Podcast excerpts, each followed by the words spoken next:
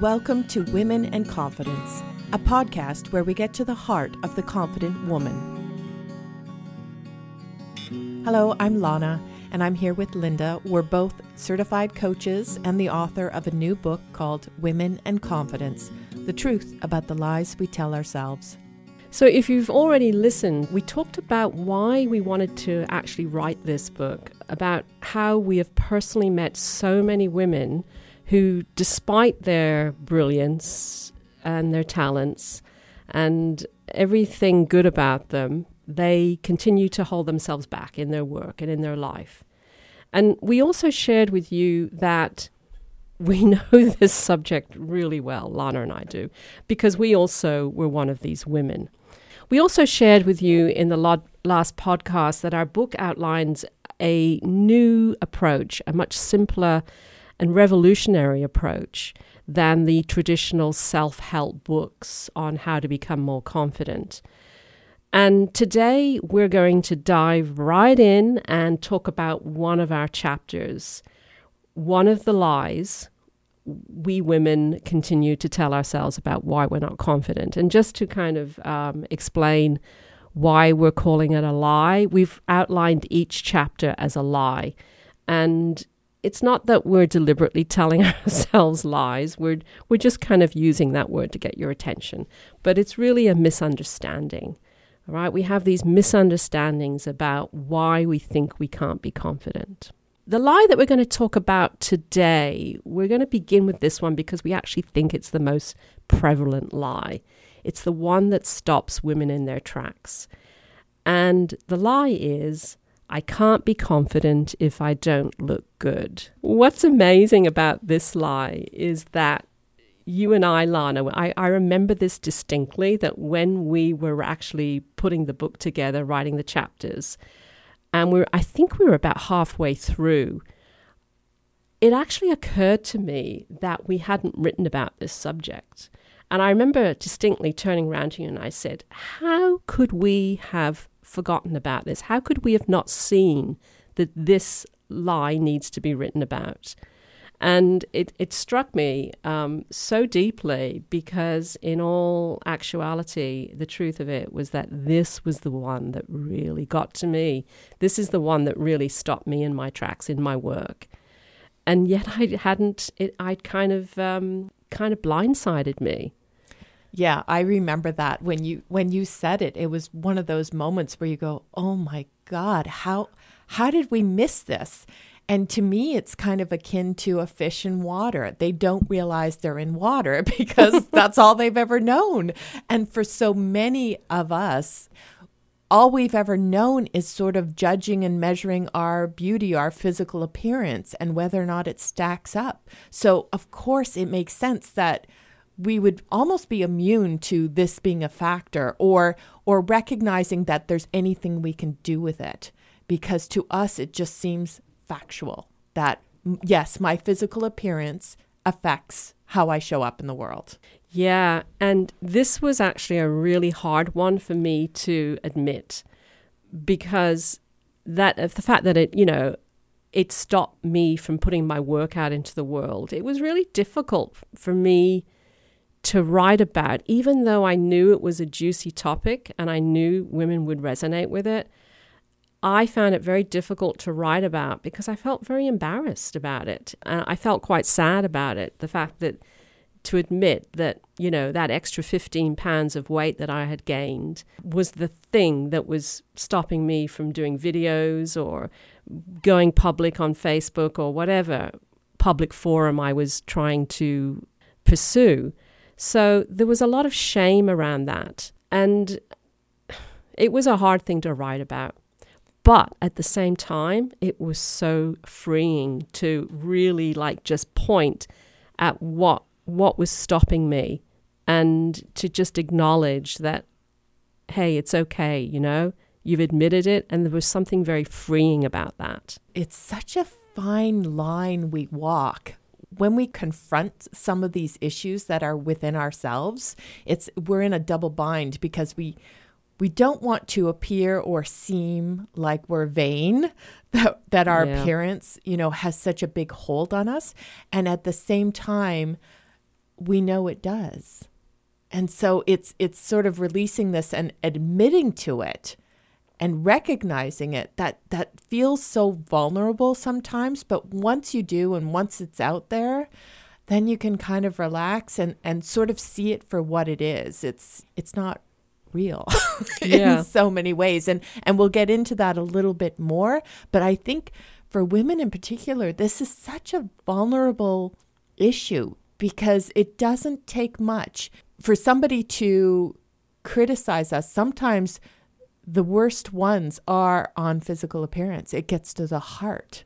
Yeah, and well, we all know the experience that, and I, I have to say that w- when you're in a public setting or if you're at a party or something, aren't we the first ones, women, to size up other women that walk into a room? Absolutely. I know I always did anyway. Yeah. And and just on that subject as well, the interesting thing that went through my head when I was going through this, uh, when I was trying to put my work out into a public forum, I, I would look at other women who were clearly younger and beautiful and thin who were doing that. And I was thinking, I had the thought, oh, it's easy for them Yeah. because they they're what they are, Mhm. and it, they must have such fun because they're attractive and they're thinner that they can get out there and just kind of, you know, do their thing and have the world look at them. yeah. And so the thinking was, you know, if I had what they had, I'd also be confident. Mm-hmm. And that was the biggest lie. Uh, because when I was much younger, thinner, and and more attract, how I perceived myself to be more attractive, it really didn't have much effect on my confidence. I was still very insecure. So to think that being attractive and being thinner is going to fix that problem, Mm-hmm. that's an erroneous thought. That's an erroneous way of looking at it. It because it really doesn't affect how we show up in the world. And isn't that interesting? I mean, how many of us have looked back on older pictures? I mean, granted, maybe the glasses or the hairstyle wasn't ideal, uh, but if you look beyond that, you think, gosh, what was I thinking that I felt so insecure about my appearance back then? I mean, and that's the key. I mean, that statement right there, what was I thinking? That's going to be at the heart of what we we talk about eventually. But isn't it interesting? We do come by this innocently in terms of why we seem so obsessed or concerned about physical appearance because our whole society, our culture, everything in the world seems to point to that and say, well, that's where you're going to derive your value and your ability to have confidence. Yeah, that's a really good point because when you think about it, we have bought into this belief that things on the outside like makeup and hairstyles and and you know designer clothes um, and wrinkle cream and diets those external things will make us feel better and sometimes they do you know it, it, it can seem as if if we do all that we can show up and feel more confident and it seems as if we are feeling confident but it actually isn't sustainable. I mean, it doesn't necessarily guarantee that you are always going to feel confident.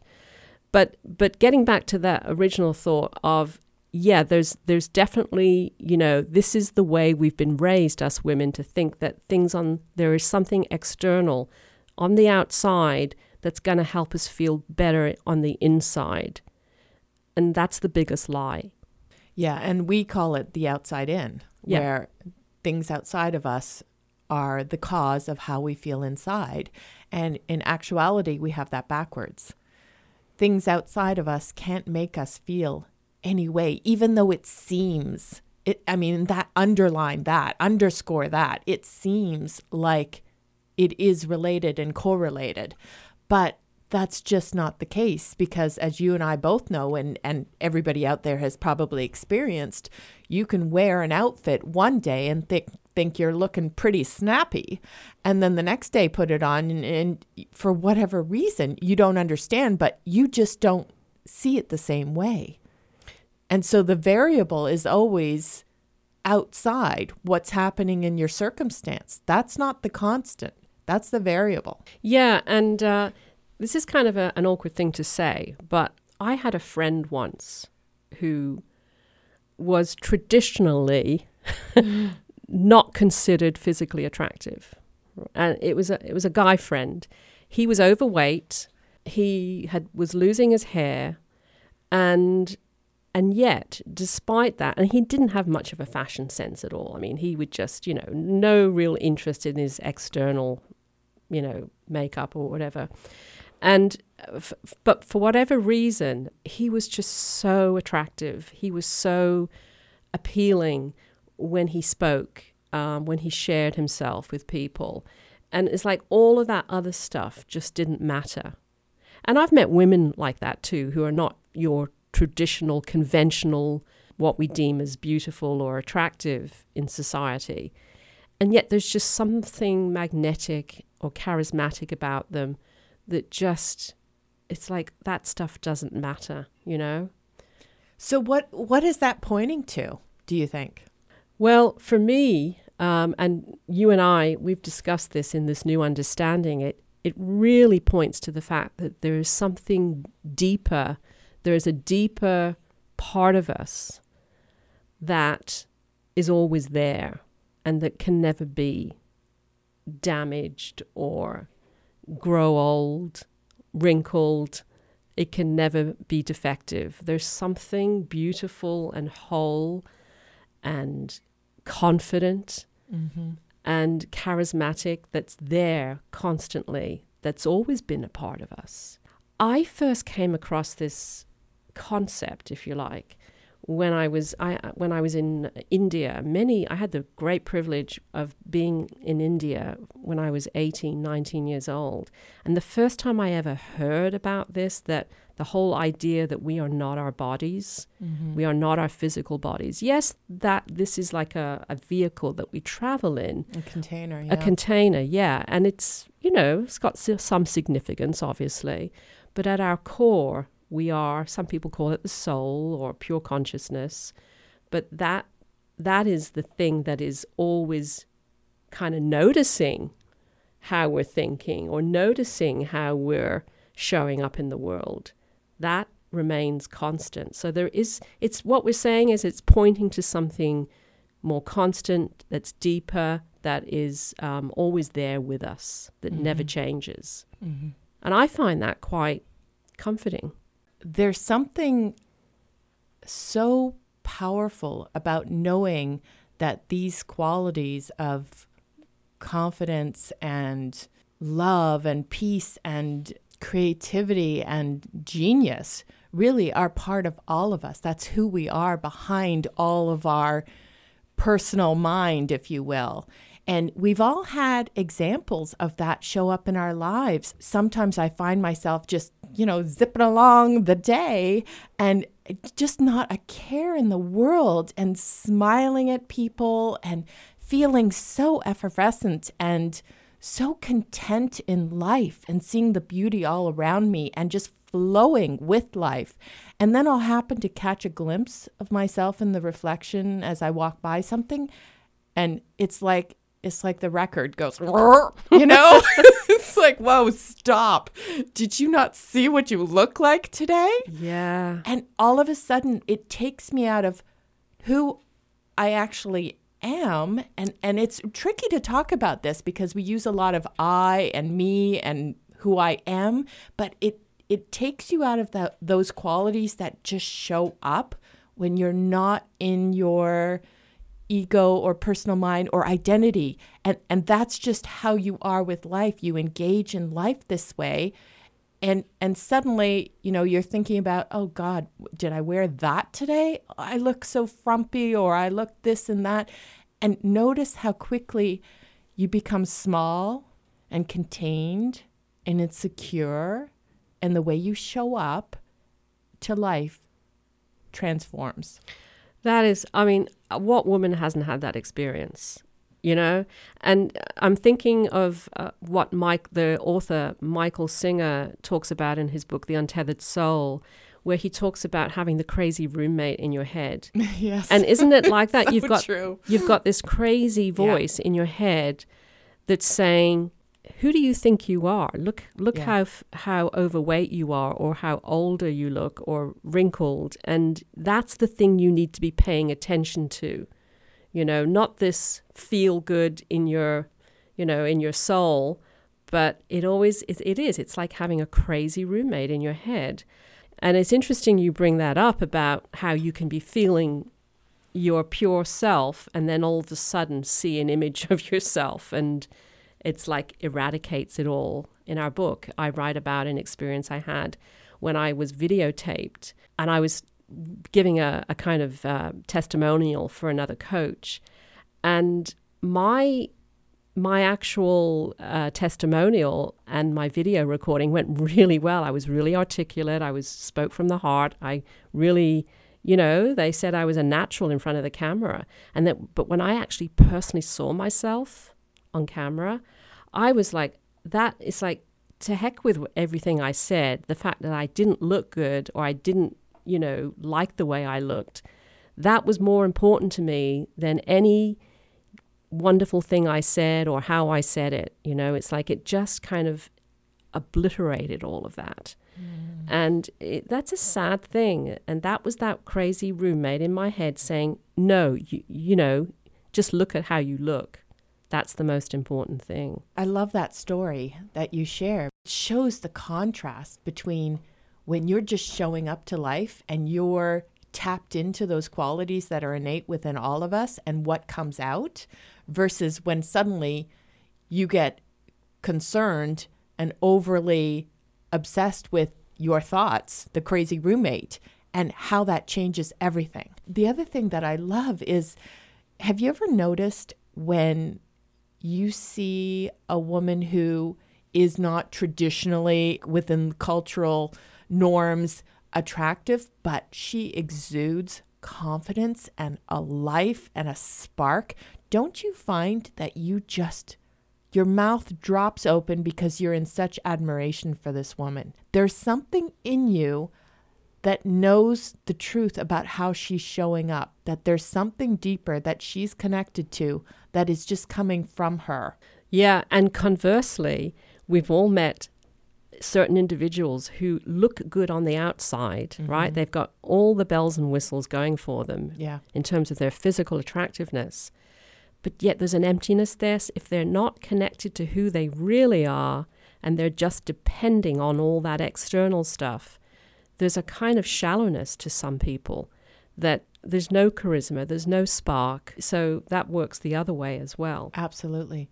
And it's such a painful place to be, isn't it? When you're so trapped into my physical appearance has to be this, this, this. We create all these rules on how it needs to look in order for us to be acceptable, in order for us to feel confident. We have all these rules around it. It's such a limiting life then. It is. It's first of all, it takes up all of your energy mm-hmm. and um, and money. Yeah. but here's the thing: we are under no illusion that the physical body does decline.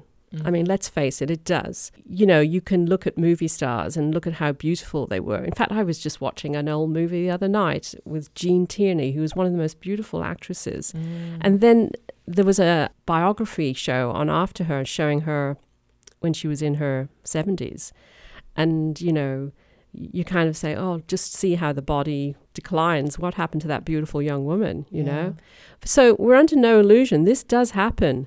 And, you know, we do feel a certain sadness and grief mm-hmm. about losing something that we had. I know I, I do. And it's like, where did that young person go to? Mm-hmm. But because I have this new understanding now that that's that is not the whole me, that there is a deeper part of me.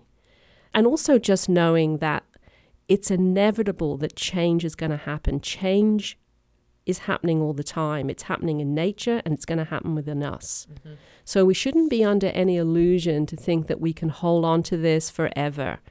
And and so so what do you do? What do you do when you're faced with this? When mm-hmm. when you do gain weight, when you do grow old, when your body does look as if it's in decline?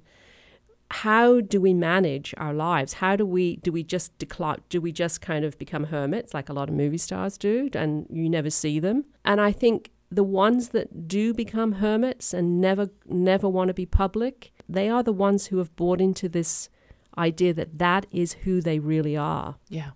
And that's the sad thing about it. Two actresses came to mind Audrey Hepburn, who found value and a life in service, you know, following her acting years. And her spirit was just incredibly beautiful. And she recognized this from a very young age that the beauty is, is something that fades, but your spirit and how you show up in life and, and what you do and how you care for people, that's, that's where the juice is of life.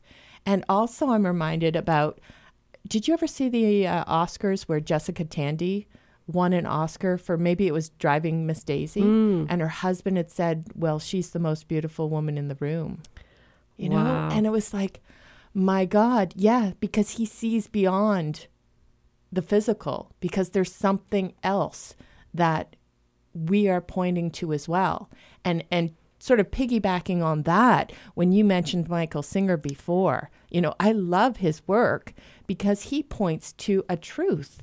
You know, we're all stardust. I mean, we are. Is that not incredible? Yeah. So I can have moments when I'm not in my ego and I'll look at my arm or my skin on my arm and I'll notice, wow, that's changing.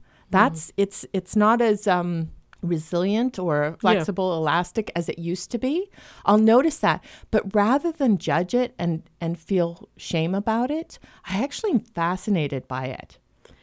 But that's only when I'm taking this sort of this awesome view of life and how how we've been made and how we come from stardust. When I take that, it's like it's incredible. It's beautiful. When I go into my personal mind and my thinking and and my conditioning about what physical beauty and appearance is, holy crow, does my confidence take a take a nosedive. Yeah, yeah, I, I am the same. I think the barometer for me is when I notice myself taking myself too seriously and mm. getting too personal.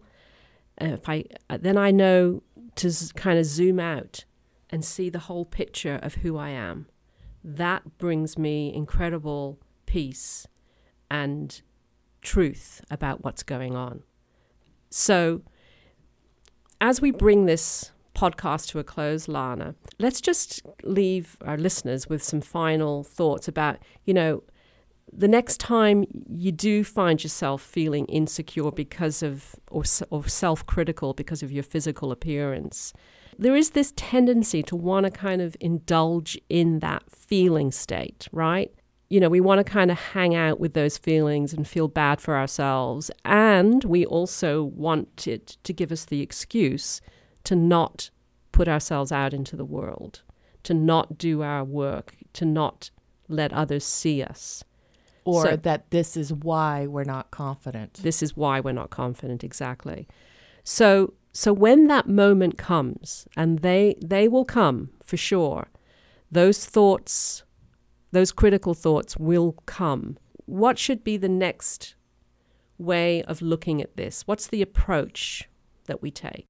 In answering this question any self-help book will kind of like tell you to notice the thinking that you're having and to kind of change it from being negative to positive, right?